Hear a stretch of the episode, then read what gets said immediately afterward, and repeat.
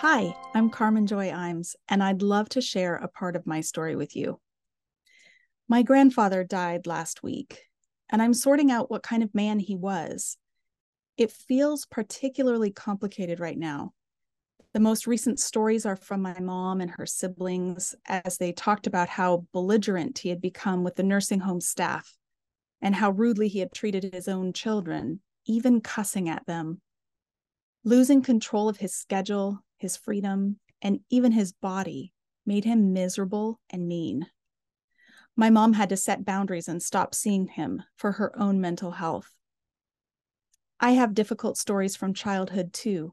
I spent years longing for his attention and approval, wondering if I would ever be important enough that he would arrange his schedule to come to my drama performances, or if our family would ever be included in vacations and holidays. But it's not all bad. Grandpa was also hardworking.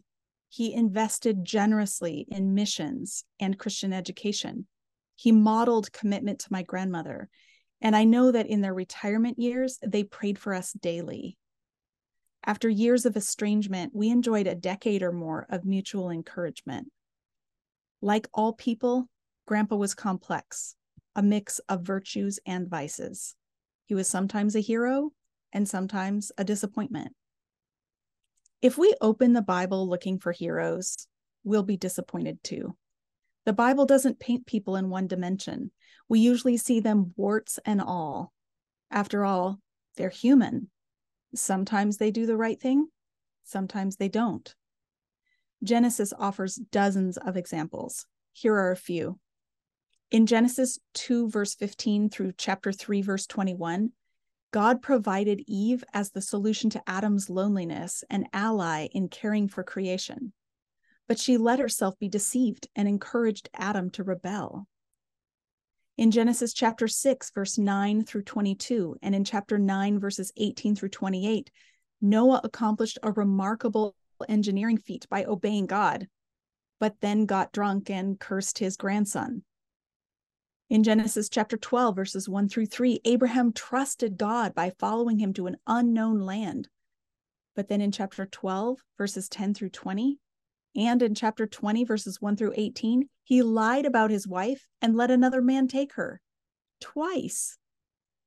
In Genesis chapter 16 and in chapter 21, verses 1 through 5, Sarah experienced a miracle pregnancy in her 90s, but abused her servant repeatedly in Genesis chapter 37, verses 1 through 10, and in chapter 45, verses 1 through 25, Joseph acted arrogantly as a young man, but with God's help saved his family and the entire land of Egypt.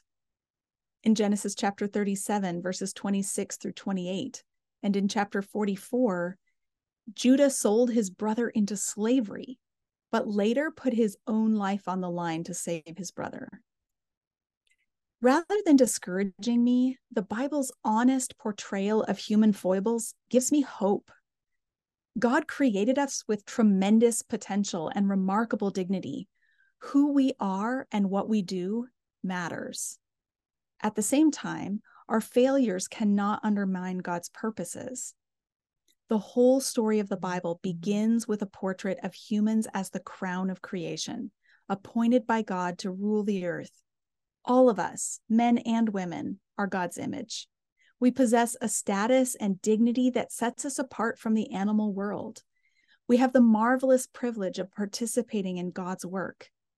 And yet, when we mess things up, God still makes things right. My grandfather wasn't perfect. He hurt me deeply.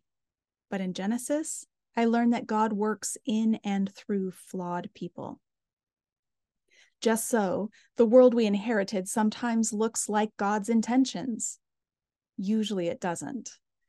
Genesis casts a vision for God's plan to restore all things so that we will experience the world as He intended, as a place to commune with God and with each other as we care for the world He made. But even when we experience the broken state of our world, we have the joy of walking with God. He is the true hero of the story. Unlike the people in Genesis or our families, God is reliable and mm-hmm. always good. He is never overwhelmed by our weakness or failure. His call for us to join his work rings clear, even though you and I have a whole lot more growing to do. I don't need my grandfather to be perfect. My hope does not rest on him. My extraordinary hope is in the extraordinary God who made heaven and earth. God invites broken people, people like you and me, to join him in his work to restore all things. Let's take a moment to reflect. How can you identify with the people you meet on the pages of Genesis? What do their failures teach you about God? Now let's take a moment to imagine. Picture your own complexity. Think through what you've done in your life that you're proud of and what you've done that you may feel ashamed of. How have you experienced God restoring all things through the good and the bad of your life? For connection and encouragement, visit everywomans-story.com.